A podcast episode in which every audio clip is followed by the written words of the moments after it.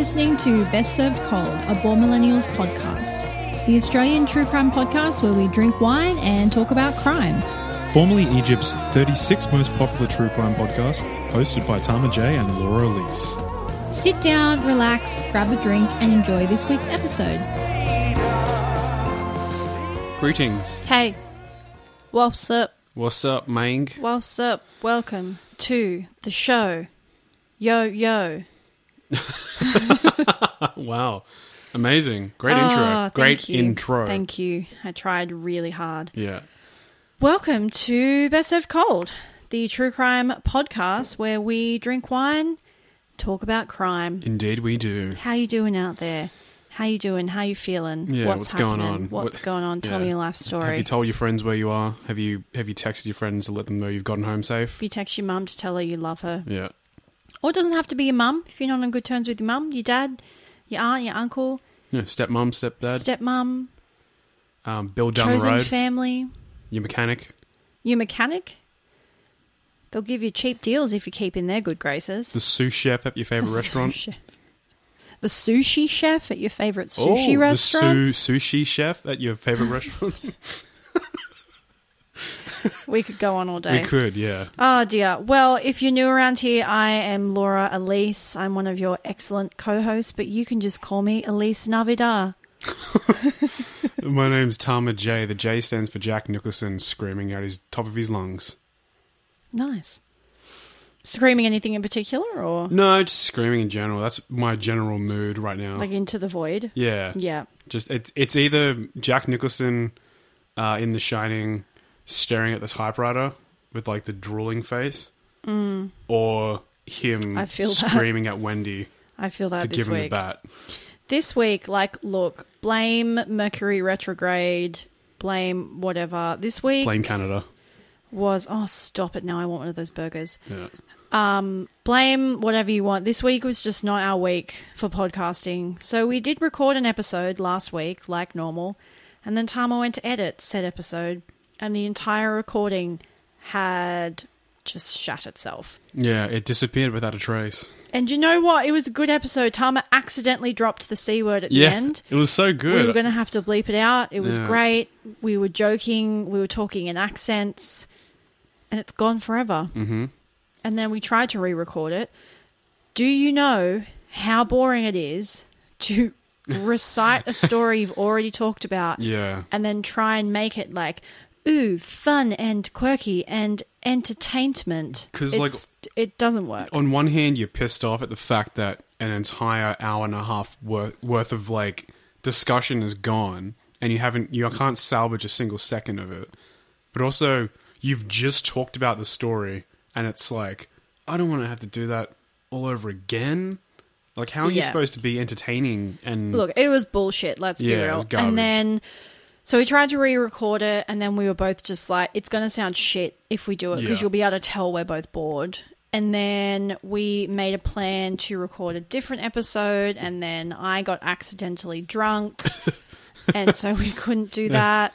Uh, it's a thing. Accidentally, Accidentally drunk. drunk. is a thing. be the title of When a you new go book. out for just that's going to be the title of my life memo. Right. Accidentally drunk Yeah, when you've gone out for just like quote a quiet one, but then somehow a quiet one devolves into like a loud 15 yeah, and then before you know it you're like I can't read let alone record a podcast. how, How am I going to read my notes? Yeah. so yeah it didn't so we just kind of made the executive decision. We would be releasing two full-length episodes this week. So lucky you Yep, two for the price of one. And, except you don't have to pay anything because it's it's a free, free show. podcast Yeah. how's your week been Tama It's been glorious. Uh, it's been just fine. We've been um, researching a lot of cases because we obviously were trying to make up for the lost case. Uh, so, you know, we, we didn't end up- end up making a, a show last week, but it did just give a positive spin to it. I have a few cases that I'm rare, raring to go with um, once we're done with our Halloween special. So there's a positive there. Um, and yeah, just ready for the next week's worth of stuff. ready and raring to go. Yeah. What about you?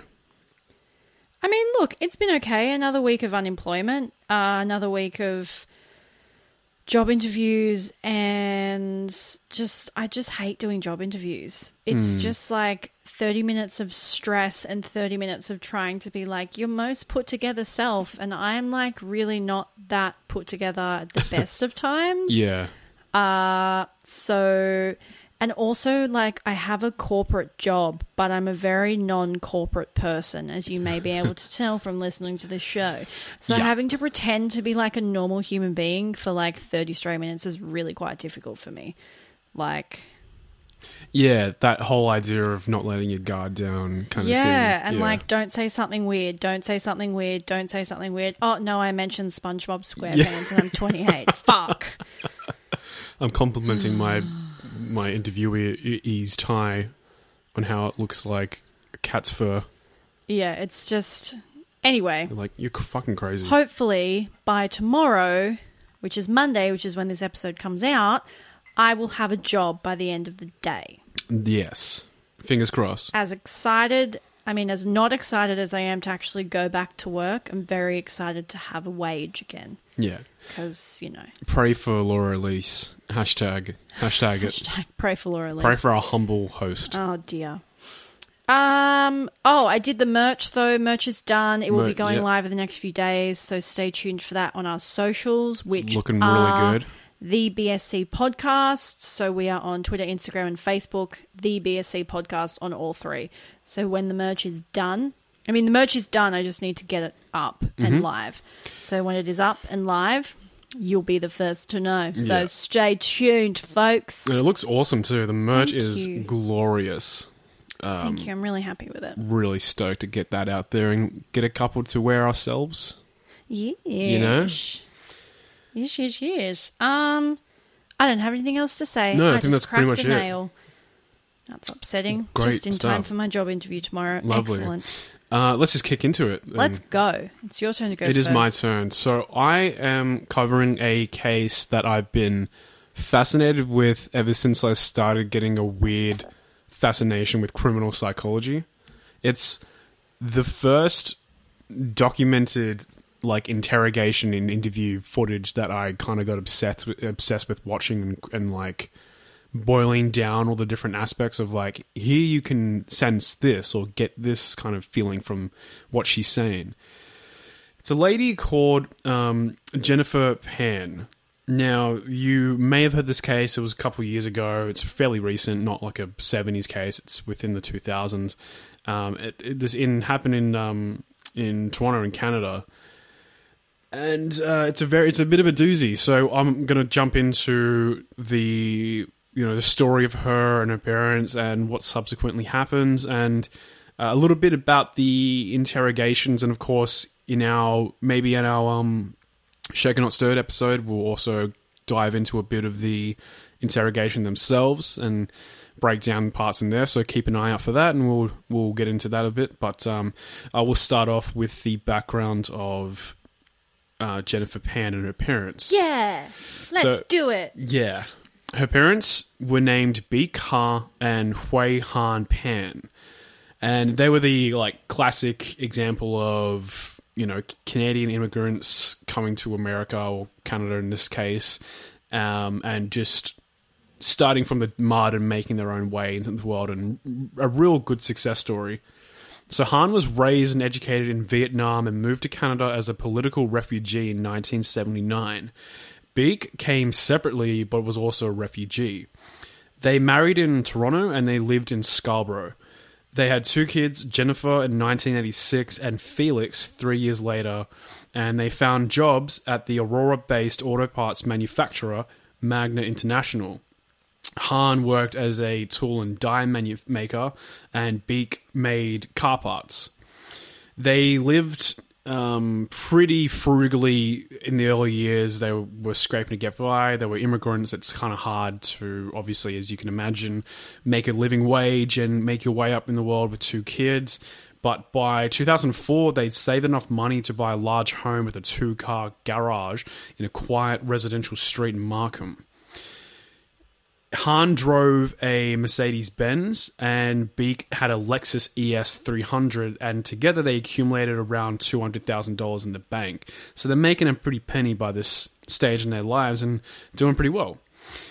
The typical story you hear from these families of um, Asian immigrant families based, they these parents come to you know America, or Canada, or Australia, and they work, you know, their bones dry. That like you know they they they're struggling to get by, and they Yeah. work really really hard to make their money and help bring their family up. And the expectation that's laid on their children is they should work as hard as they had to to you know provide a home for their families.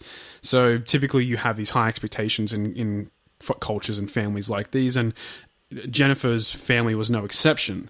So it was it was kind of um, implemented that Bich and Hann laid the groundwork, and that her kids would need to then their kids would then need to you know improve on it. Yeah.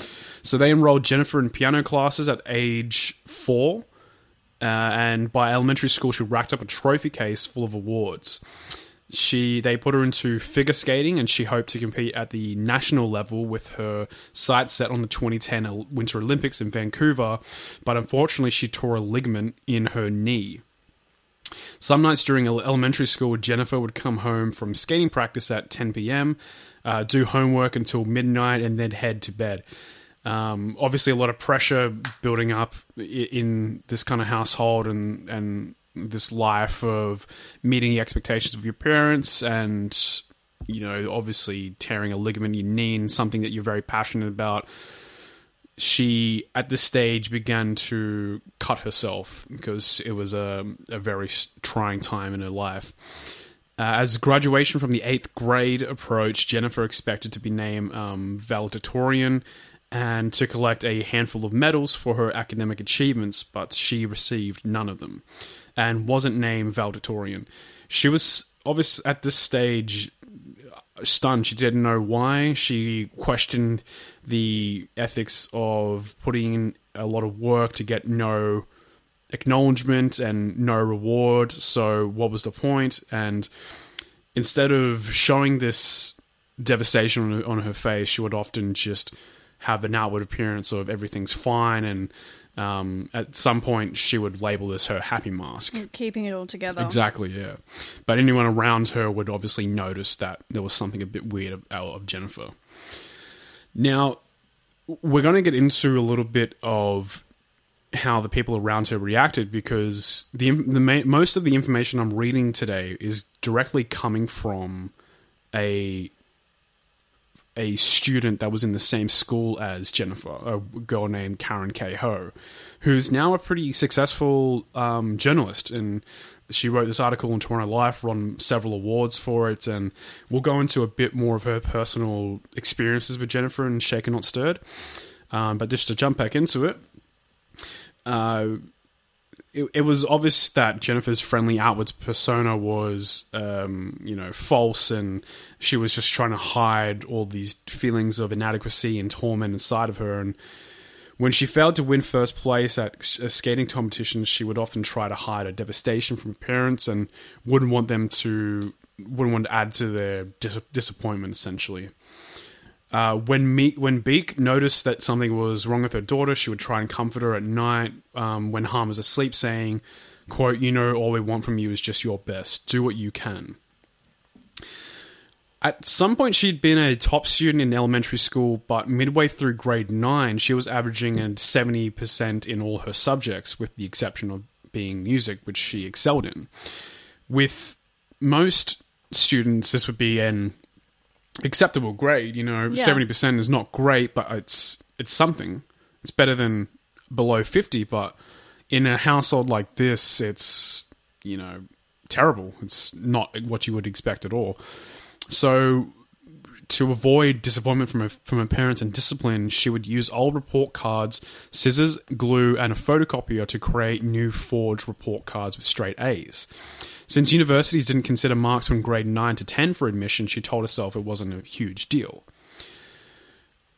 Now, in the the classic dynamic of the parents was that Hann was the the authoritarian authoritarian what's that word? Authoritarian. Author- author- authoritarian. hey, Damn we found it, a you've word got you me with can't that. say. Authoritarian. Authoritarian. Here we go. I um, think that's how you say Yeah. it anyway. Uh, and Hann, his wife, was more of the you know the the bystander and the reluctant accomplice. So one day, one day they picked up Jennifer from school at the end of their day, at the end of her school day, monitoring her extracurricular activities, and they forbade her from attending any dances. Hann had considered that any of these activities that weren't um, you know, piano or dance classes. They he didn't think they were productive. So obviously, parties were off limits to her, and boyfriends were definitely off limits until after university. When Jennifer was permitted to attend a sleepover at a friend's place, Bich and Hann dropped her off late at night and picked her up early by the, the following morning. By the age of 22, and this is the real crazy stat, she had never gone to a club, never been drunk, and had never visited a friend's cottage or gone on vacation without her her family. Yeah, 22, that's pretty wild. You, you can't even go to your friend's house without your parents Yeah. being there. That's insane.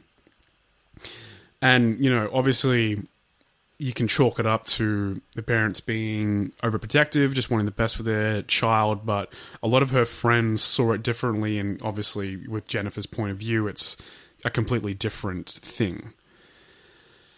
Jennifer met a young man called Daniel Wong in grade 11. He was a year older than her. He was kind of a goofy kid, um, you know, a nice smile, and just a general, you know, big laugh, nice guy. He played trumpet in the school bands and in a marching band outside of school.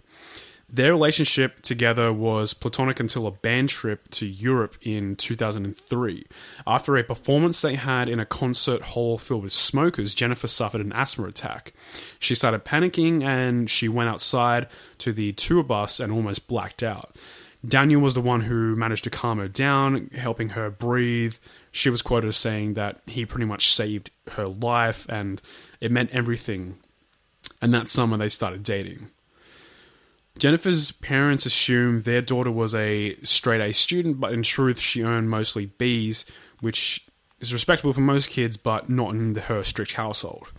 So Jennifer continued to create her false report cards throughout high school, and she received early acceptance to Ryerson, but failed calculus in her final year and wasn't able to graduate. Ryerson, obviously, being a university. Soon after the university withdrew its offer, desperate to keep her parents from digging into her high school records, she lied and said that she, in fact, had been accepted to Ryerson and would begin uh, attending in the late fall. She said her plan was to do two years of science and then transfer to the University of Toronto's pharmacology program, which her was her father's hope from the beginning. Hann was obviously delighted and bought her a brand new laptop. Jennifer collected used uh, biology and physics textbooks and bought school supplies that she would end up needing. In September, she pretended to attend a frosh week when it came to tuition. She falsified papers saying that she was receiving a, an OSAP loan and convinced her dad that she'd won a $3,000 scholarship. She would pack her book bag and take public transport downtown. While her parents assumed that she was heading to class, in fact, she would go to public libraries where she would research on the web what she figured were relevant scientific topics and filled her books with copious notes. She spent her free time at cafes or visiting Daniel at York University where he was taking classes. She picked up a few day shifts as a server at Eastside Mario's and Markham and taught piano lessons and later attended bar, a bar at Boston Pizza where Daniel worked as a, as a kitchen manager. And you think if you're putting this much effort into falsifying your notes, Just for go back and redo calculus. You know what I mean? Like you're doing the notes and you're trying to put up this front, but it's like you're actually doing the work. Uh, at home, Hann had off- offered often asked uh, Jennifer about her studies, but Bich would tell him not to interfere and just let her be herself. In order to keep this whole act from crashing down, Jennifer had to lie to her friends as well. She even lied about her dad meddling in her life, saying to one friend, and this has been disproven, that her father had hired a private investigator to follow her. After Jennifer had pretended to be enrolled at Ryerson for two years, Hann asked her if she was still planning to go to U- University of Toronto. She, of course, said yes, and that she had been accepted to a pharmacology program. Her parents were ecstatic, and she suggested that she would move down um, in with her friend Topaz downtown for three nights a week. Bich, being the sympathetic mother, um, thought this was a great idea, and that Jennifer's long commute each day would work a lot better if she had somewhere to stay down there. uh, Jennifer never, in fact, stayed at Topaz's house. Monday through Wednesday, she stayed with Daniel and his family in their home in Ajax, a large house on a quiet tree lined street. Jennifer lied to Daniel's parents as well, telling them her parents were okay with the arrangement and brushed off their repeated request to meet Hann and Bich over dim sum, or for us in Australia, yumcha. After two more years, it was theoretically time for to, for her to graduate University of Toronto. Now, yes, you did just hear that. Two years of pretending that she was attending University of Toronto. Jennifer and Daniel hired someone they found online to create a fake transcript full of A's. When it came to the ceremony, uh, Jennifer told her parents that the extra large class size meant that they weren't there weren't enough seats for everyone, and graduating students were only allowed one guest at a time. She didn't want either of her parents to miss out, so she told them she gave her ticket to a friend of hers. Jennifer developed a mental strategy to deal with her lies. Um, she would look at herself in the third person and you know, didn't like what she saw, but her rationalizations in her head would tell her to keep going. Otherwise, she would lose everything that ever meant anything to her. Eventually, this had to end. You know, this, this can't keep up forever. Yeah, of course. Had to unravel. So, while supposedly studying at University of Toronto, she had told her parents about an exciting new development. She was volunteering at the blood testing lab at Sick Kids. This gig warranted a late night shift most on on uh, Fridays and weekends. She suggested that she would spend more of the the week at Topaz's to compensate for these late shifts, but Hann noticed that she didn't have a uniform or a key card from Sick Kids, and the very next day he insisted to drop her off at the hospital. As soon as the car stopped, she sprinted inside, and Hann instructed B to go follow her. When she realized that she was being followed by her mum, Jennifer hid in the waiting area of the ER for a few hours until they both left. Early the next morning, they called Topaz, who told them the truth. Jennifer was never there. She had never stayed there at all. And when Jennifer finally came home, Hann confronted her. This is where she confessed that she didn't volunteer at Sick Kids. She had never been to University of Toronto's pharmacology program, and she, had in fact been staying at Daniel's house instead of Topaz's house. Though she neglected to tell them that she never graduated high school and that her time at Ryerson was also completely fiction. So, you've come to this stalemate. Um, obviously, the gig can't hold up. There's some things obviously they haven't figured out yet. But so at this stage, Hann tells his daughter to get out and never come back. However, Bich, being the sympathetic mother, eventually convinces him to let their daughter stay. They do, however, take away her cell phone and laptop for about two weeks, after which she was only permitted to use them in her parents' presence and had to endure surprise checks of her messages. They forbade her from seeing Daniel and they ordered her to quit all of her jobs except for the piano lessons and began tracking the odometer in her car. This was unfortunate for Jennifer because she was madly in love with Daniel and eventually grew very lonely as well. For two weeks, she was housebound with her mother by her side almost constantly, though Bich told Jennifer where her dad had hidden her phone so she could periodically check her messages. In February 2009, she wrote on her Facebook page, quote, Living in my house is like living under house arrest. She also posted another post saying, No one knows everything about me, and no two people put together knows everything about me. I like being a mystery. Obviously, very cryptic, weird messages, but Yeah. over the spring and summer, she snuck phone calls in with Daniel on her cell phone at night, whispering in the dark. Eventually, she was allowed some freedom and she enrolled into a calculus course to get her final high school credit back. Still in defying her parents' order, she would visit Daniel in between her, her piano lessons. One night she arranged her blankets to look like she was asleep, then snuck out to Daniel's house. However, she'd forgotten that she actually had her mother's wallet on her, and in the morning, when Bich went into her room to retrieve it, she discovered that Jennifer was gone. And Hann ordered Jennifer to come home immediately, and then demanded that she apply to college. Um, she could still be a pharmacy lab technician or a nurse, and they told her that she had to cut off all contact with Daniel. She resisted, but Daniel had grown weary of this secret romance, and you know she was 24 years old, sneaking around, terrified of her parents, but not willing to leave their home. So he told her, "Figure your life out, figure your shit out," and they he broke off their relationship. And obviously, because Jennifer was madly in love with him, she was Yeah, it heartbroken. was devastating for her. Yeah, and, and soon after she learned that Daniel was actually seeing a different girl named Christine. Oh, A little bit of attention here. In an attempt to win his love back and discredit Christine, she told him that a man had knocked on her door and flashed what looked like a police badge. When she opened the door, a group of men rushed in, overpowered her, and gang raped her in the foyer of her house. Then, a few days later, she said she received a bullet in an envelope in her mailbox.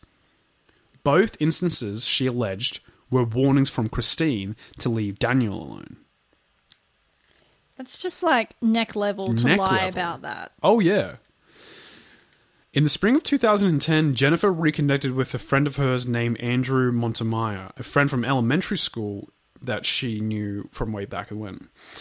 According to Jennifer's later evidence in court, he had boasted about robbing people at knife point in the park near his home, a claim which he later denies. When Jennifer told him about her odd relationship with her father, Montemayor confessed that he'd once considered killing his own father. This notion intrigued Jennifer. She began imagining how her life would be so much better without her father around. And this is when Montemayor introduces Jennifer to his roommate, Ricardo Duncan, a goth kid with black nail polish. Over bubble tea in between her piano lessons, according to Jennifer, they hatched a plan for Duncan to murder her father in a parking lot at his work, a tool and die company named called Coby and Still near Finch and McCowan. She says she gave Duncan $1,500 earnings from her piano classes and they agreed to connect later by phone to arrange a date and time for the hit. However, Duncan stopped answering her calls and by early July, Jennifer realized she'd been ripped off. However, Duncan says that she called him early July hysterically, requesting that he come and kill her parents now. He said he felt offended and said no, and that he the only money she ever gave him was two hundred dollars for a night out, which he promptly returned to her. According to police, it was at this point that Daniel and Jennifer were both back in contact with each other, obviously through their phone records, sending flirtatious text messages to each other and devising a new plan. They would hire a hit on both Bich and Hann, collect the estate, Jennifer's portion totaling around $500,000, and live together unencumbered by their meddling parents. Daniel gave Jennifer a spare iPhone and a SIM card and connected her with an acquaintance of theirs, his named Leonard Crawford, who he had nicknamed Homeboy. Jennifer asked what the going rate was for a contract killing, just, you know, as you do As you do, just casually. casually. Crawford said it was about twenty thousand dollars, but for a friend of Daniel's, it could be done for ten thousand dollars. So there you go. Life is worth ten thousand dollars. Ten grand. Yeah. Jennifer, excuse me, I just burped. Jennifer was careful to use her iPhone for uh, for her conversations about the hit and her other Samsung phone for everything else. Uh, on one Halloween night, Crawford visited the Pans neighborhood to scout the house, and it was the perfect cover because it's a bunch of kids in costumes, walking you know, walking around, going up to the houses and knocking. And on the afternoon of November 2, this is when shit really hits the fan. Daniel had texted Jennifer saying that he felt as strongly about Christine as she did about him. Suddenly, everything was thrown into question. She texted Daniel saying, quote, So you feel what I feel for you, then call it off with Homeboy. He responds saying, I thought you wanted this for you. Jennifer responds saying, I do, but I have nowhere to go. Daniel, call it off with your with Homeboy. You said you wanted this with or without me. Jennifer, I want it for me. The next day, Daniel texted, I did everything and lined it up for you. Seemed Daniel wanted it out of the arrangement. But within hours, they were back to their old flirtatious texting, Sexting. regular sexting ways. Later that day, Crawford texted Jennifer saying, I need the time of completion, think about it. Jennifer wrote back saying, Today is a no go, dinner plans out, so won't be home in time. Over the following week, there was a few texts and phone calls between Jennifer, Daniel, and Crawford, but on the morning of November 8, Crawford texted Jennifer saying, After work, okay, will be game time. That evening, Jennifer was watching Gossip Girl and John and Kate plus eight in her bedroom while Hann read Vietnamese news down the hall before heading to bed around 8:30 p.m. Bich was out doing line dancing lessons with a friend and cousin. Felix, who was studying engineering at McMaster University, wasn't home at the time. At approximately 9:30 p.m., Bich comes home from her line dancing class and changes into her pajamas and soaks her feet in front of the TV on the main floor. At 9:35 p.m., a man named David Mylvaganam, a friend of Crawford's, calls Jennifer and they speak for nearly 2 minutes. Jennifer goes downstairs to say goodnight to Bich and as Jennifer later admitted, unlocks the front door, which is a fun fact statement she later redacted in her official statement. At 10:02 p.m., the light in the upstairs study is switched on, uh, and then a minute later is switched off, allegedly a signal to the intruders to enter. At 10:05 p.m., Mylvaganam calls again, and he and Jennifer speak, speak for three and a half minutes. Moments later, Crawford, Mylvaganam, and a third man named Eric Carty walk through the front door, all three carrying guns. One pointed his gun at Bich, while another ran upstairs, shoving a gun at Hann's face and directing him out of the bed, down the stairs, and into the living room. Upstairs, Carty confronted Jennifer outside her bedroom. According to Jennifer, Carty tied her arms behind her using a shoelace. He directed her back inside, where she handed over approximately two point five hundred dollars in cash, two point five thousand dollars in cash. Sorry, and then uh, went to her parents' bedroom where he lo- he- located one thousand one hundred dollars in U.S. funds in her mother's nightstand, and then finally went to the kitchen to search for her mother's wallet. Bich could be heard yelling at her, husband Hann in Cantonese, saying, "How could they enter the house?" He responds back saying, "I don't know. I was sleeping." One of the intruders yells, "Shut up! You talk too much!" Before um, saying, "Where's the fucking money?"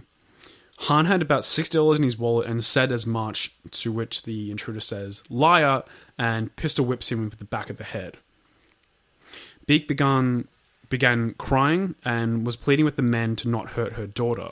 One of the intruders replied, saying, Rest assured, she is nice and she will not be hurt. Carty led Jennifer back upstairs and tied her arms to the banister, while M- and Crawford took Bich and Hann to the basement and covered their heads with blankets. They shot Hann twice, once in the shoulder and then once in the face. He crumples to the floor. They shoot Bich three times in the head, killing her instantly, and then flee through the front door. Somehow, Jennifer manages to get her phone out, tucked into the waistband of her pants, and dials 911. However, later she would claim that having her. She'd, she'd claim that despite having her hands tied behind her back, she makes this phone call. And in the phone call, we'll listen to it and Shaken Not Stirred, but essentially, she just says, Help me, please, help me, please. I need help. Uh, I don't know where my parents are. Please hurry. The most horrifying thing to listen to is around the 34 second mark of the call. You can hear Hann moaning in the background, yelling for help. He had awoken from his two gunshot wounds, miraculously survived, w- wakes up covered in blood next to his dead wife's body, and crawls up the stairs to the main floor. This is the point where you hear Jennifer switch up her tone. So it's frantic, and it's it, it's how you would imagine someone making a 911 call. Yeah. But it switches completely when she hears her dad, who she's ordered a hit on, is still alive.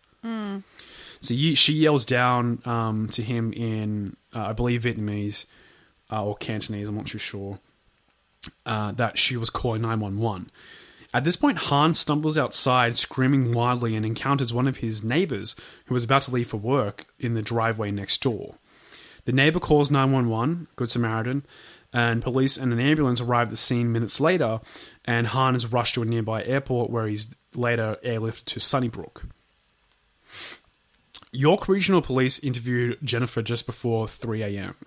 She told them that the men who had entered the house looking for money uh, tied her to the banister and had taken her parents to the basement and shot them. Two days later, the police brought her in again to give a second statement.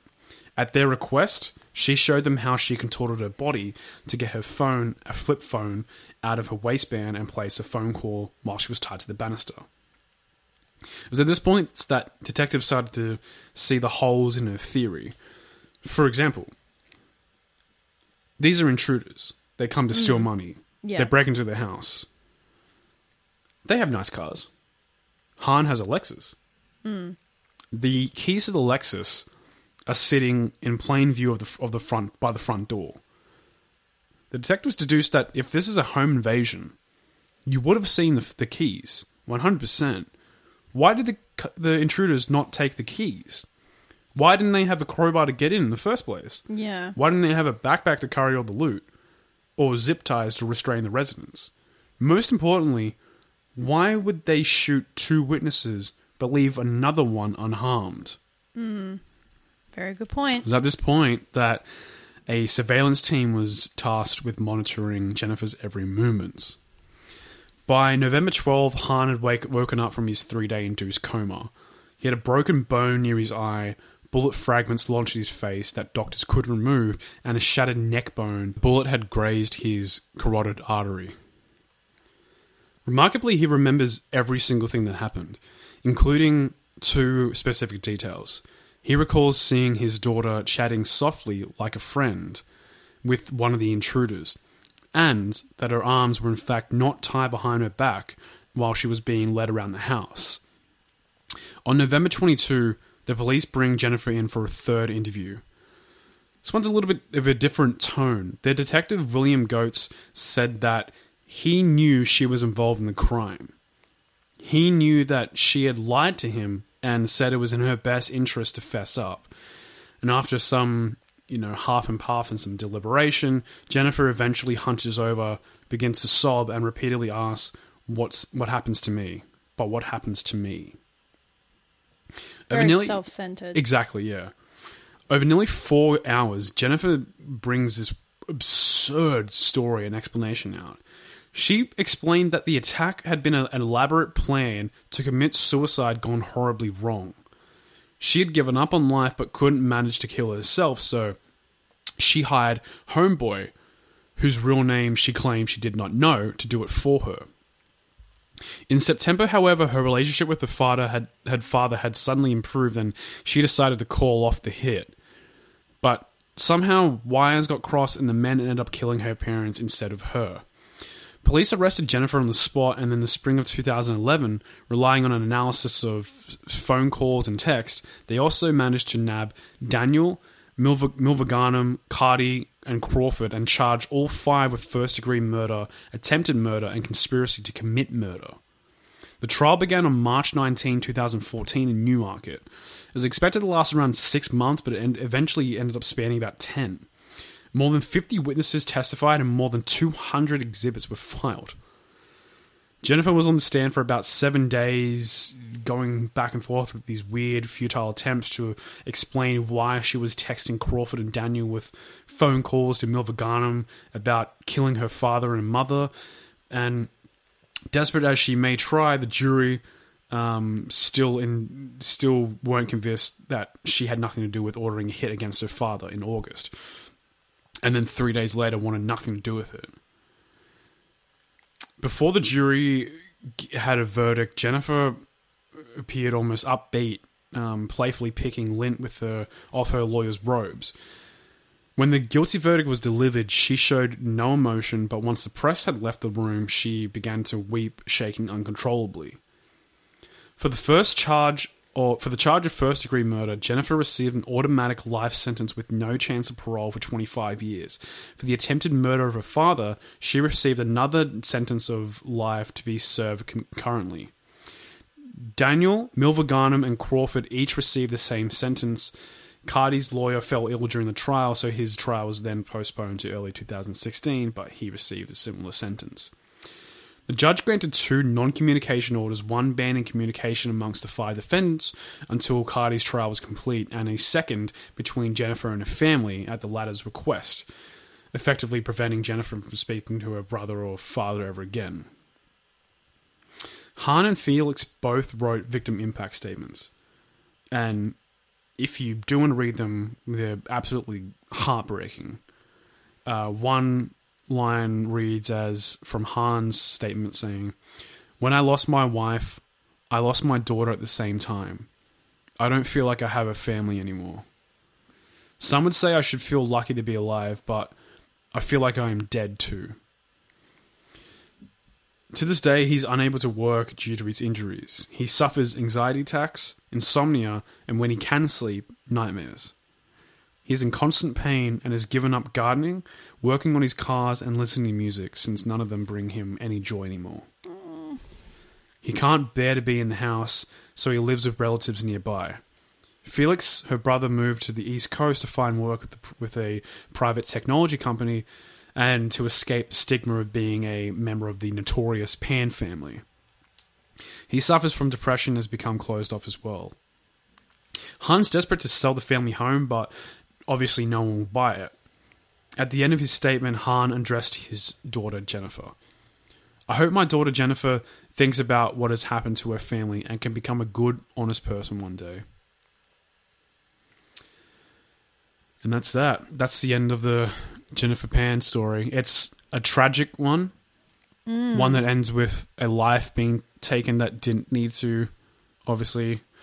Um, and just a family torn apart by one person's odd and selfish actions.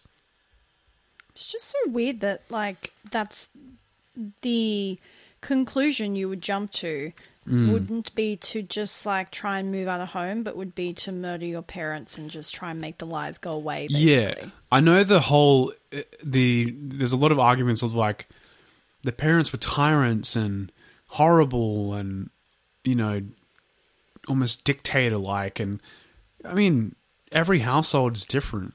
Every household, you know, disciplines their children differently and expects different things of their children. And especially in, you know, a Vietnamese and, you know, Chinese based household, these are immigrant parents who have worked and slaved to get to the point that they are now. To give you the life that you have. Exactly. And the expectation is that we've worked really hard to get you here. You should feel the same energy that we have, which a lot of different households go through that, and you don't see them murdering their parents. Exactly. But that's what's interesting about this case is that she's not inherently a violent person. There's no history of like, you know, bedwetting yeah. or arson, or it's just a, a a complex of lying to get her way out of things, much like the Casey Anthony. Well, yeah, she and, clearly has some very deep set mental health issues. Yes, and a lot of um, you know, a lot of issues with not being able to impress her parents. Mm. Um, I remember reading somewhere that even when she did well on her things, her father would rarely compliment her on it, and that obviously has some sort of you know psychological trigger.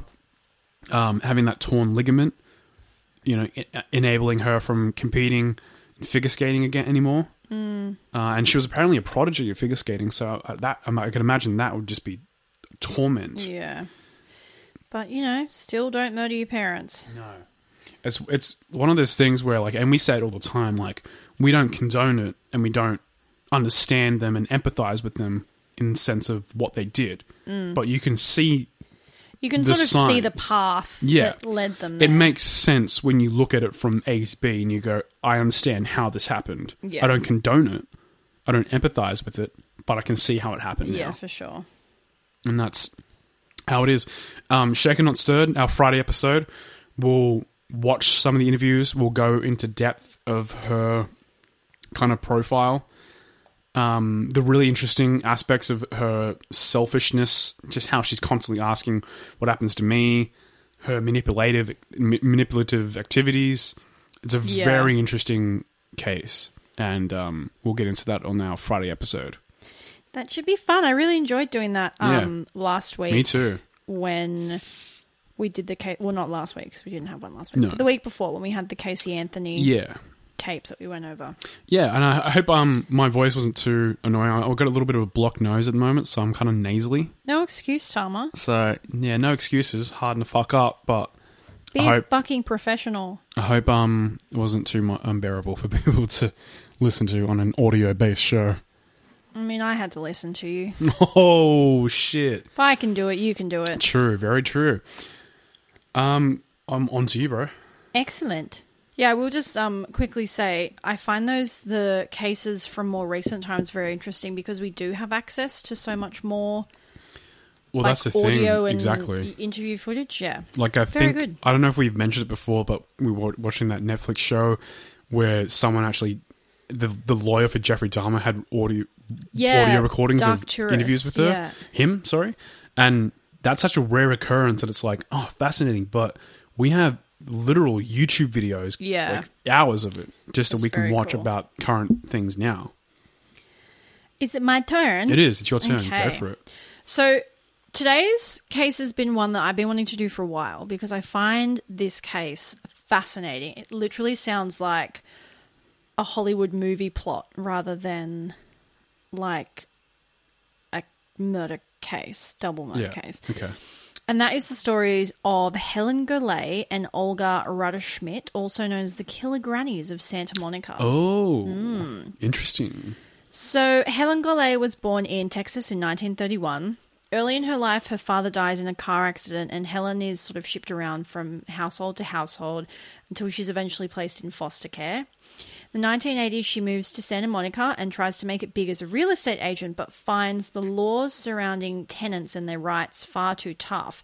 So she instead begins to spy on and extort any of her tenants, also successfully lodging a slew of false lawsuits against varying people and businesses and making quite a pretty penny from that. Hmm, As all good real estate agents Yeah. do. Olga Rutterschmidt was born in Hungary in 1933 and moved to the US with her then husband in 1957. At the time of meeting Golay, she is a widow claiming a mental disability pension and living in public housing. Neighbors know her as a quote nut who is overly talkative and tends to fly off the handle at any given time. And it was during a typical Jane Fonda esque style workout class in the 80s when Helen Golay and Olga Rutterschmidt meet at a West LA health spa. Both having experienced traumatic childhoods, the women bond over their stories of parents dying in awful car crashes and growing up in poverty stricken Hungary during World War II. They bond over their childhoods as well as many failed marriages and struggles to make ends meet financially. Both are, at the time, conventionally attractive women in their younger years, and the women grow a tentative, if what, somewhat distrusting bond and make it their goal to basically amass an empire of wealth. The tricks that they do seem to start somewhat innocently enough. Allegedly, the women would dress up in short skirts and do their hair beautifully, and then they'd slip into fancy hotels with wealthy patrons where they would pretend to be guests. They would flirt with the rich men and string them along in an effort to be taken out for expensive dinners and given lavish gifts. Outwardly appearing well off and, of course, being white, no one would question their appearance there. Mind you, these claims are unsubstantiated. They have been somewhat supported by some of the hotels in LA, but they're all uncharged claims. Right. But many have said that they would put on their swimsuits, sneak into the pool or spa area of these upmarket hotels, and while patrons weren't looking, they would swipe cash, jewelry, and credit cards from the discarded clothing.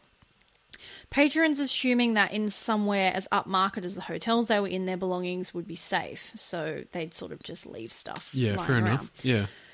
So, as I said at the beginning, the crimes, while still illegal, seem fairly petty, you know, stealing petty, small yeah. amounts of cash from the heavily lined pockets of LA's well to do. However, it does appear that greed gets the better of both women pretty quickly, and they seem to escalate to insurance fraud, much larger forms of theft, and eventually multiple counts of murder. The women worked together to pull off multiple slip and fall lawsuits at various businesses. So basically, you walk in and pretend to stack it and then sue the business. Nice. It's due to these lawsuits that Rutterschmidt first meets George Brownfield, a lawyer who owns a small practice in LA. Now, this is where an article is written by George's son about these two women and like going through his old uh, case files for these women. It's quite interesting. It was one of the articles I used for a heavy portion of this research. Right. So, George being a Hungarian immigrant himself, his client base mainly consists of fellow immigrants, one of which includes Rutterschmidt. George's former secretary describes her as a typical nuisance client who appears every year or so with another personal injury claim, either from a fall or motor accident. A longtime friend of Rutterschmidt said that she told her she'd worked out a way to defraud multiple credit card companies, essentially maxing out one card and then using another to pay it off and another to pay that off, and eventually evaporating, leaving the debt entirely unpaid. Huh. Helen Golay's hairdresser was quoted as saying one time while having her hair done, Golay bragged of seducing and marrying older wealthy men and then slowly drugging them over time with high doses of Viagra until a heart attack was eventually triggered. Jesus. However, it was the murders of Paul Vados, aged 73, and Kenneth McDavid, aged 50, who were mercilessly run down by cars in 1999 and 2005, respectively, that were the ultimate evil and eventual undoing of the women. On November 8, 1991, 911 dispatchers receive a call about an alleged hit and run. The man is identified as Paul Vados. Police arrive on scene where they find an elderly man deceased on the sidewalk. Due to the style and placement of his injuries, police make the assumption that the man must have been passed out on the ground either due to alcohol or drugs when a car has accidentally struck and killed him. Upon making identification, police are able to contact Paul's fiancée, Helen Golay, and her cousin, Olga Rutterschmidt, who wow. had just recently reported Vados as a missing person. Only a few days after his death, Rutterschmidt arrives at the police station demanding the official death certificate, showing little to emotion for the passing of Vados. Police are initially suspicious of the women's odd demeanour, but due to the lack of evidence, the case is eventually closed.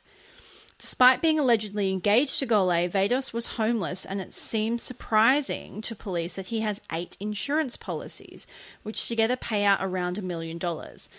Golay and Rutterschmidt met Vados at Hollywood Presbyterian Church in 1977, and for two years they pretend to be his guardian angels. Vados, like their later victim, is targeted due to his vulnerable nature and also the lack of close friends or any family to keep an eye on him. Putting him up in one of the many apartments Golay owns and paying all of his bills, they also make sure any of his health issues are tended to and make sure that he's always well fed. Vados does not know that while this is happening, the pair are quietly taking out multiple life insurance policies on him. And it's in 2000 that George Brownfield first hears of Paul Vados when Rutterschmidt comes to his office, claiming Vados was a friend of hers and she used to check in on him every now and then, as well as driving him to AA meetings. It was then that she introduces Vados to her friend Helen Golay and the pair fall in love. To repay them both for their kindness, the women said he'd named them as co beneficiaries on his insurance policy issued by Monumental Life. Now that Vados is dead, they were due the payout, but Monumental and another insurer, Guarantee Reserve Life, were disputing that on the grounds that Vados' death was potentially a homicide and the women had yet to be ruled out as suspects. This is why Bloomfeld is brought into this whole thing to sue the insurance companies. Eventually, the case is settled, and Golay and Rutterschmidt take their money to the tune of $600,000, while Vados is buried in an unmarked grave.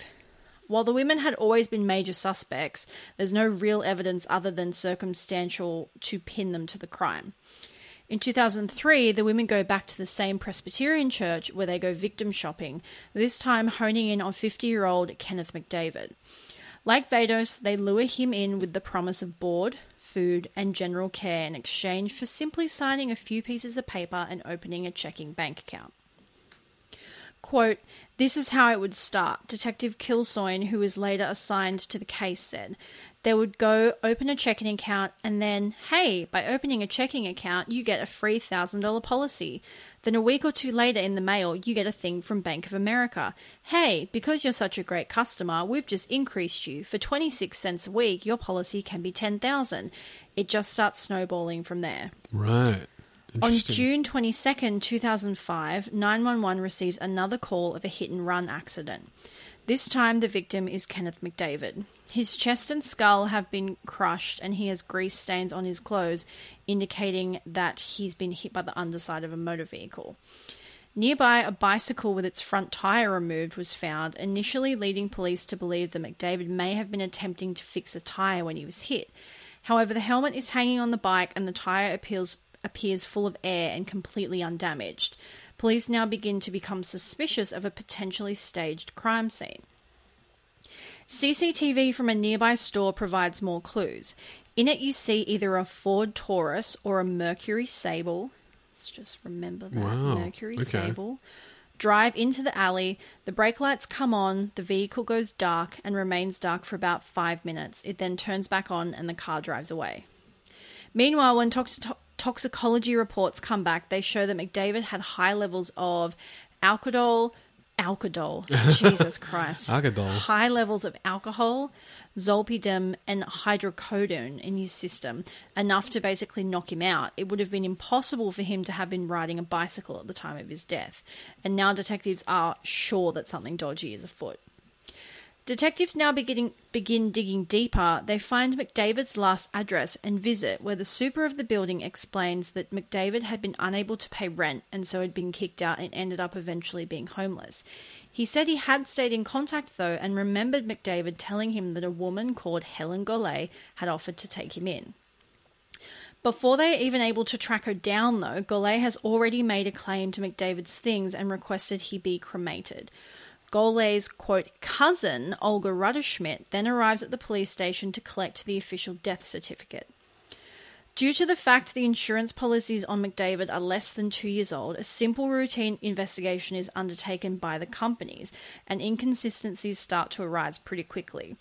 Despite calling them uh, despite calling them his business partners on the insurance paperwork as McDavid's beneficiaries, they've now labeled themselves to police as fiance and cousin, respectively. Right. Simple facts like addresses and places of employment also turn out to be lies, and the women refuse to answer any questions when called by the insurance companies.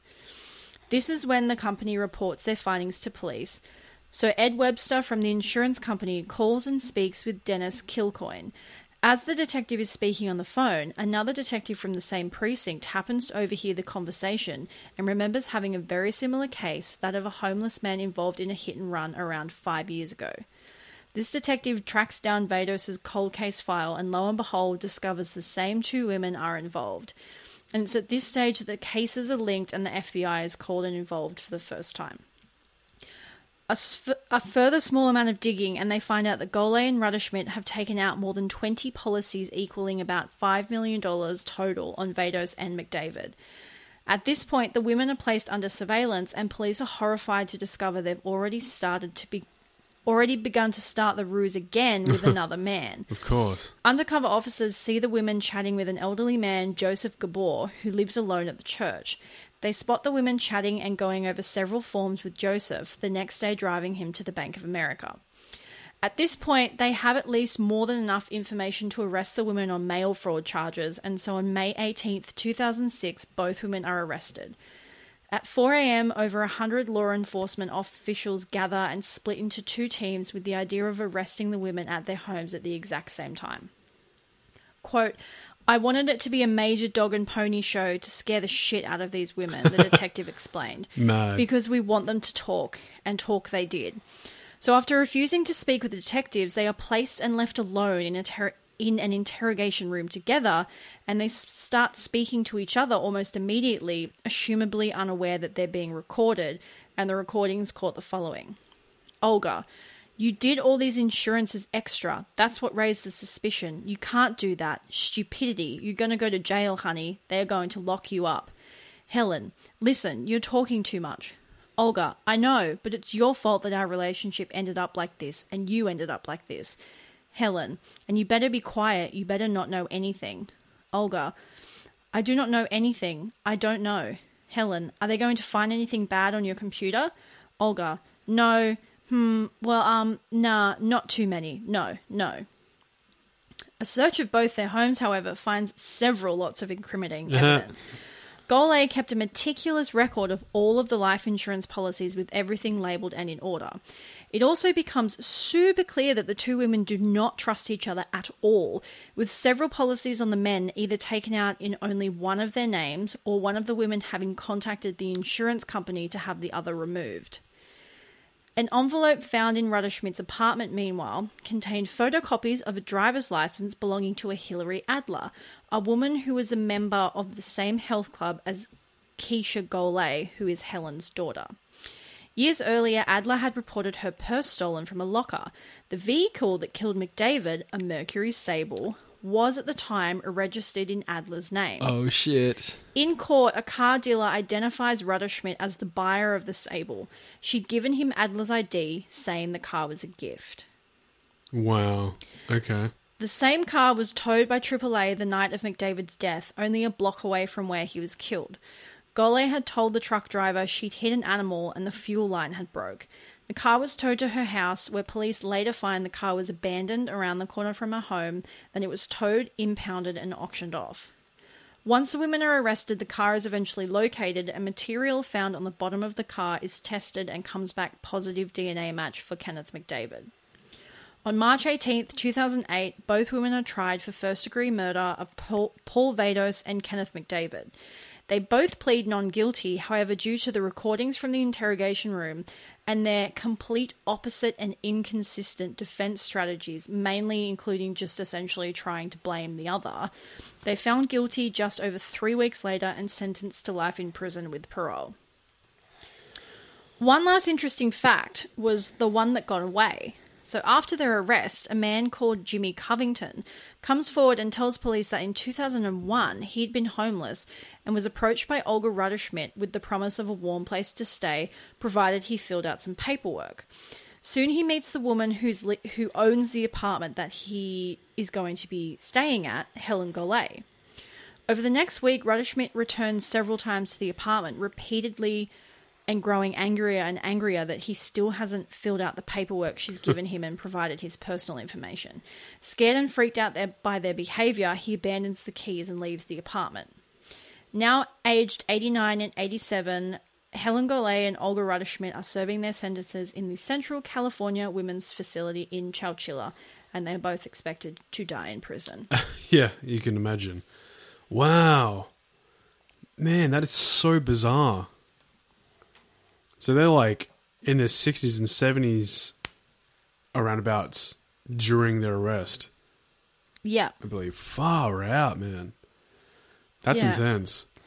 Yeah, That- I and see what you mean, the whole Hollywood aspect of it. It's like, it just sounds like it's a fucking movie. It sounds like Ocean's Eleven or yeah, something. or like- something bizarre. Just, yeah. Oh my God. And the son of the lawyer of Olga Rutterschmidt, he actually went to, well, he tried to go to prison to speak to both of them. Initially, um, I believe Helen Golay denied an interview opportunity, saying that she had a memoir that was being penned, so she couldn't talk to anyone else. Okay. That then changed, and she said she would grant him an interview provided he wire transferred two hundred and fifty thousand dollars to her daughter. To which he said, "Thanks, but no thanks." Yeah. See you later. And Olga Rutterschmidt did allow him to go to prison and talk to her, and basically just thinks that Helen was the perpetrator and like she's innocent and basically just tries to deny any involvement As in the would. case. Yeah. And they're both just essentially still trying to con people into helping them. Yeah, of course. You know, old Yeah. dogs can't learn new tricks.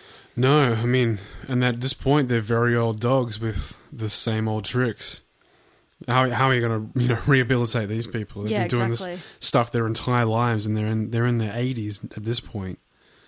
Yeah. There's there's no turning back from that. Um, uh, do you uh, you probably don't know this, but do you know if if they're in the same prison together, um, or if they're in separate prisons? I think they're both in the same prison. Yeah, because how interesting would that be that they've like tried to spin it on each other?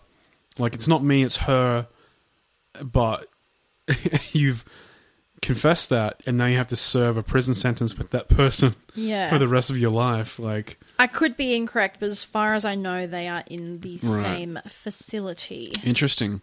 Hmm. Very, very interesting. So yeah, I've always been kind of fascinated by that story. Just these two, you know, kind of ballsy women. At the at the start, it's kind of innocent enough. You know, they dress up and break into these mm. fancy hotels and like pilfer people's jean pockets. But it, yeah, it's a big escalation from that to murdering. Yeah, and it's a very interesting thing because it's not murdering for any other reason other than Money. money incentive. Yeah. And there was, um, I didn't want to include this because the information I found across various articles was pretty kind of inconsistent and patchy.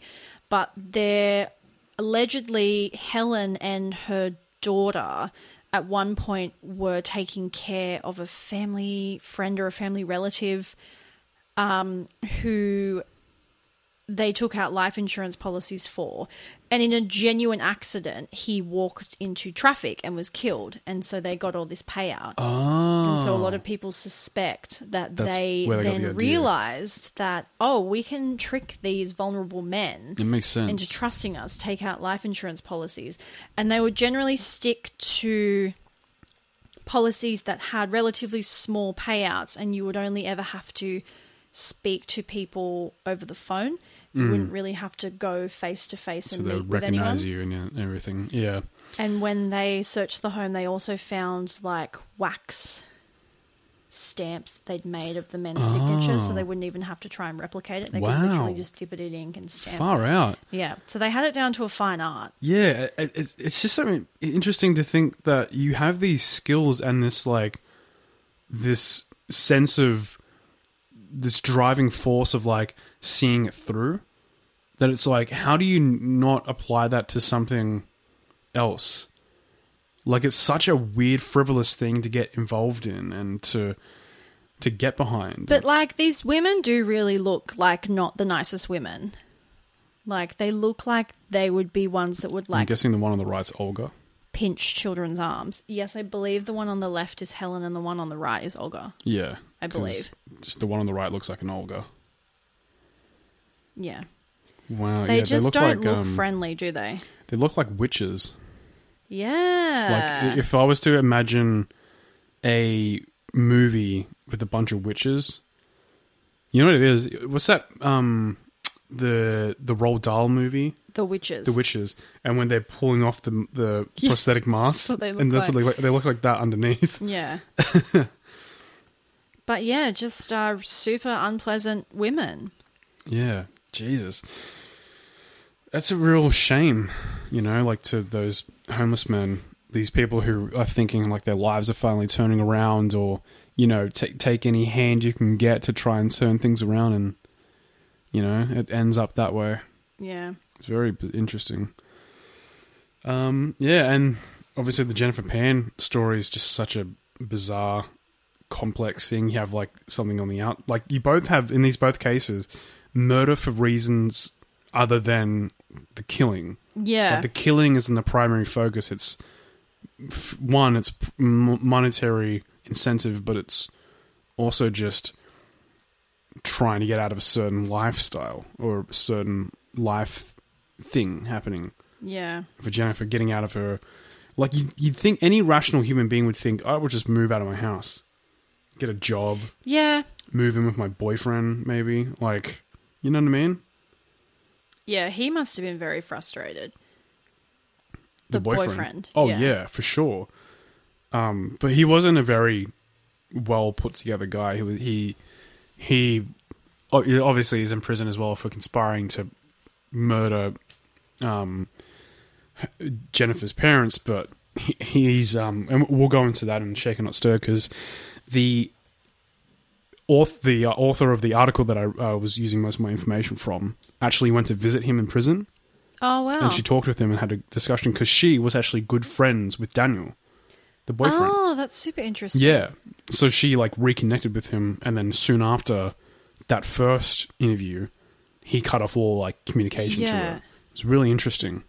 I wonder why. Yeah, we'll go into that a bit on the episode because it's, it's one of those things. It's just interesting, and you know, he's not a very well put together guy, so I don't think you can really, you know, woe is me for him. No, I'm not. I just like, I mean, before he got involved in murder, I imagine it would be so frustrating as a boyfriend. You'd be like, just fucking move out. yeah, Like, yeah, for sure. But you know, he had a girl apparently outside of her and went back to her at some point. So you know, there's that. Mm. Wasn't obviously that hard for him. But um, yeah, he was a he was a, a drug dealer. He he uh, he did um well, there you go. he was Not actually exactly an actually was charged at some point with um I think it was selling marijuana. Oh, that's fine. Yeah, A little bit of pot never killed legal anyone. now. Yeah, You know, blaze Hmm. it. 420 blaze it. four twenty blaze it, mate. Well, we saw one of my favorite YouTubers today attempting to replicate an Australian accent. Oh right, Uh, M- Micarah, I'm pretty sure that's how you pronounce her name. Micarah Tewers. I probably just butchered that. maybe yeah. Um, she's a really cool YouTuber. She does like funny sewing tutorials and then like funny, weird. Anyway, she was talking about how in what An Australian my brain just stopped working podcast. halfway through that sentence. She was talking in a video today about how she listens to a true crime podcast and it's an Australian true crime podcast. And before she started doing like the accent, we both looked at each other and we were like, "Oh Hold my up. god!" Yeah. and then she started talking. And I was like, "Oh no, that's not. That's not us. We're Yeah, we don't- much less professional sounding than that." Yeah, that was like super professional. Like they had all the details in there without stuttering or having a brain aneurysm. I think it might have been True Crime Island, which is an excellent Australian true crime show. If you, it's just one dude. Oh, that fucker. If you, he's really lovely. I'm sure he is, but you know he's competition. His so competition. yeah, he's not welcome in our household. Yes, he is. Okay, you are fine. Whatever. We can team up, I guess. But uh, do you want to challenge me to do something in an accent? I feel left out now. Uh, do yes. Give, give uh, read back a coffee order in a French accent. I can't do French. Read back a coffee order in a British accent. Read back. What do you mean? Yeah, like like as if you're reading back a coffee order that someone just put through. so give me a coffee order and I'll. soy flat white and a banana bread feel like everyone's with gonna. milk with yeah with sugar What? soy flat white With sugar. sugar. and a banana bread with butter So much pressure. I don't want to now. I'm scared. yeah no see what i mean Uh, okay, so that was a soy flat white, um, and then you wanted a piece of banana bread, and then you wanted a sugar with your coffee. Is that right? that's correct That wasn't too bad. positively splendid Perfectly that's splendid. it like, yeah You keep saying positive. i know well it just feels like a positively th- moment Perfectly splendid. that wasn't bad that was pretty Uh, good I didn't enjoy it. Wait, are you talking about the accent Your or the accent- show? I was talking about the show. good. what's the show We tried to watch the house. No, yeah, the house at at Bly Manor. No, the haunting of Bly Haunting Manor. of Bly Manor. we got like one episode, and neither of us were that enthralled by it. It just didn't. I don't know. It didn't. Yeah. I mean, to be fair, there's been shows where it's like the first episode isn't as great and then you get into it. Like, I think I I remember just- some people talking about Game of Thrones first episode Yeah. and they're like, oh, I'm not really that. Everyone tells me that you have to like stick it out with Schitt's Creek. I don't, yeah, I don't, want to. It, I, I, really hated don't want it to. so much. I I've didn't never find it funny. disliked a show so much. It's one of those shows where it's like, all right, so it's like a sitcom based show that feels like they're waiting for a laugh track, but there's no laugh track. Mm. So you're kind of like, oh, okay, so this thing's happening, and oh, that's interesting, and yeah, didn't right. dig it. Did it's, not it's- dig it. Yeah, it's just kind of like it has the whole premise of The Office, where it's like there's camera, like you know, they're following the day to day of like these people's lives, but I don't really find them that interesting or you know yeah, it just, relatable. It uh, it didn't do it for me. Sorry. And I know that there's people who are like Mm, that live and breathe hardcore Yeah. fans. I think it's also just- don't like it. It's hard to get into the get behind a show where it's like rich people losing their fortune and then doing poor people things. It's like, oh, I get it because you know they're relatable characters that we can put ourselves in their shoes Yeah. with. I don't know. Anyway, just couldn't. I also think it was hyped up way too oh much yeah, for me. yeah. It was just bound to fail just from that alone. I think when it shows like if people are like uh, with the show, oh, just keep watching. It gets better and better the more you watch it. want to I keep don't wanna fucking watching. do I don't have enough time in my day to watch something that I don't enjoy. That's like saying, oh, the Batwoman gets good eventually. Like if you just keep watching it or anything. That's like saying just stick it out in that relationship. The sex gets better Yeah. after eight months. and you know what? I tried that, and it's been four and a half years, and it's not Oh improved. wow! Fucking hell! Holy shit! I'm kidding. Outed like a motherfucker. kidding, kidding. I Josh. I jest. You jest. I jest. I jest. Perfectly just what? jesting. You jest what? I just want you to shut up. Oh, wow! This is the attack. pew, pew, pew. This is the attack Tama episode. I feel like it always gets there somehow. It always does, the yeah. episode. Um, yeah, if you want to hear us do more accents, we'll do um, we'll do them. We'll do I feel them like for there's you. probably a game you could do. I just I'm terrible at accents. I think there is like games like that where it's like describe this thing and then accent. Um, I, I feel I feel like there is. It's like oh, you know what? It, I think it's similar to the Ellen game where it's like the the the Heads up. heads up. It's kind of Yeah. like that, but you do things in an accent. So now with heads up, it's like do an impression of this person, Mm. and it's like Christopher Walken, and okay, You do a very good Christopher Walken So- and Michael Caine impersonation. yeah, the Michael. I love the Michael Caine one.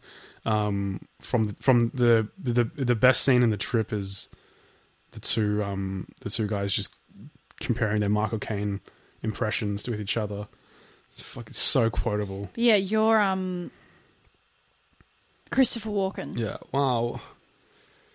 This man, he stabbed his wife, and was bad. But don't don't feel bad for the man. He's psychologically traumatized from the war. It's good stuff. Oh, it's man, good stuff. I can't impersonate anyone. Yeah. I can't do I met someone the other day, and their first impression of me was me doing a Christopher Walken impression, followed by a Gilbert Gottfried impression. Oh yeah, you're not bad at that one as well. So I'm in this pub just doing the "What's with the lemons?" just Oh, at the top of my lungs, and yeah, it was oh, a dear. When was that? oh, it was like a little while ago. Oh, okay. Yeah. I was like, you haven't gone anywhere without me recently, and I feel No. like I would remember that. Um, but it was a great first impression to give people. If I meet you for the first time, I'll probably do something equally embarrassing. But I feel like Can it's a confirm. good point of reference to to Look, you want to start low and Yes. then go up. You never want to start with too good of an impression because Yeah. you can only go down from there. I vote, come in, have very low expectations, or rather, make everyone have very low expectations of you, and then the next time they meet you, it's only up. Did that make sense? Sure. Speaking of low say yes. expectations, well, I don't have anything else to say. Neither. I think that's kind of it. I'm Um, actually really tired. I'm not going to lie. Yeah, this has been a bit of a more lax episode because it's been a bit of a shit week in terms of I think, getting. I think we both did an excellent job with our cases. yeah, no, I mean, I just more so mean like you know you're catching us in a a time where we've tried to salvage an episode that doesn't exist anymore and um, researching several Sad cases to compensate for it, and we're preparing for a Halloween special, which is great, but it's also equally, um, you know, tire. Um, what's, what's the word? Stressful, I guess. It's going to be a Um, good episode, though. I'm excited. Yeah, it's gonna be fantastic. It's going to be spooky. Yeah, very spooky. We'll probably set up a little atmospheric thing in the room Oh so we can get into the vibe. We? Yeah, Can we play Absolutely. like atmospheric Halloween music underneath the entire episode? sure. Yeah, absolutely. Dun, we could do dun, that. It's just a, uh, a a sample, like a re. Um, it's just a loop of like really bad banjo playing. Why a banjo? I don't know, just something obscure to really put people off. Okay. Or the strings from Halloween, How does that go again? like the the melody, like oh fuck, how does it go? Um, All I can think of when anyone talks about Halloween is the scene the glasses. when Yeah. he's got the sheet on his head and the glasses. And it, the first time I saw it, I don't think I've ever laughed so hard at something in my entire life because I was like, what?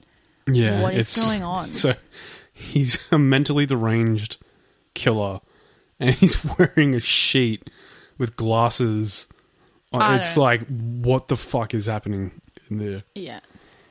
Anyway, Yeah. Anyway, I guess that's it.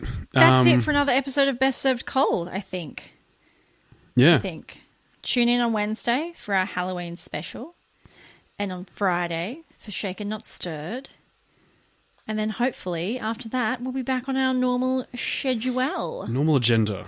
and we won't miss any more weeks. Yeah. Fingers crossed. Hopefully, nothing goes wrong with any of our future recordings. Yeah, But I'm know, sure it will, but you know, yeah, if know, we could, you know, not have it happen multiple. that would be a row, great. That would be, great. lovely. Um, we have m- merch as we mentioned coming out soon. So keep an eye out for that on our socials. Whoop whoop. Our socials are at the BSC podcast on all things social. Hit us up with a six degrees of separation story. Doesn't have to be, you know, uh, anything crazy. It can be you, you know, met someone who was a robber, or you know, you know someone who, you know, stole falsified documents. Something interesting that you can, you want to bring it up in our show and have a little left of field, yeah. yeah, just if you want to bring it up and and be a part of the show. Um, and obviously hit us up any cases. We've had a few people hit us up with um interesting cases to cover, and we'll be looking into them and you know obviously adding them to the queue of many many different cases to cover. Um, and with that, with that out of the way, I think That's, that's, kind the show. that's it. the keyword. Keyword? Keyword, Code the word. code word. For this week is Parmigiana. Ooh, Parmigiana. Parmigiana. That's the code word for this Is Parmigiana week. a thing outside of like? Yeah. Uh, I think so. like chicken parmesan. Hmm. Okay. Um. Yeah, I guess A. Let us know if that's a thing outside of Australia because I actually don't know. Uh, and b. Hit us up with the word parmigiana. Thank you for tuning in. Uh, sorry that last week was a bit of a mess around, but Yeah. Hopefully we'll be right back on schedule. Yes. Thanks for tuning in, and we will see you on Wednesday. Bye. Bye.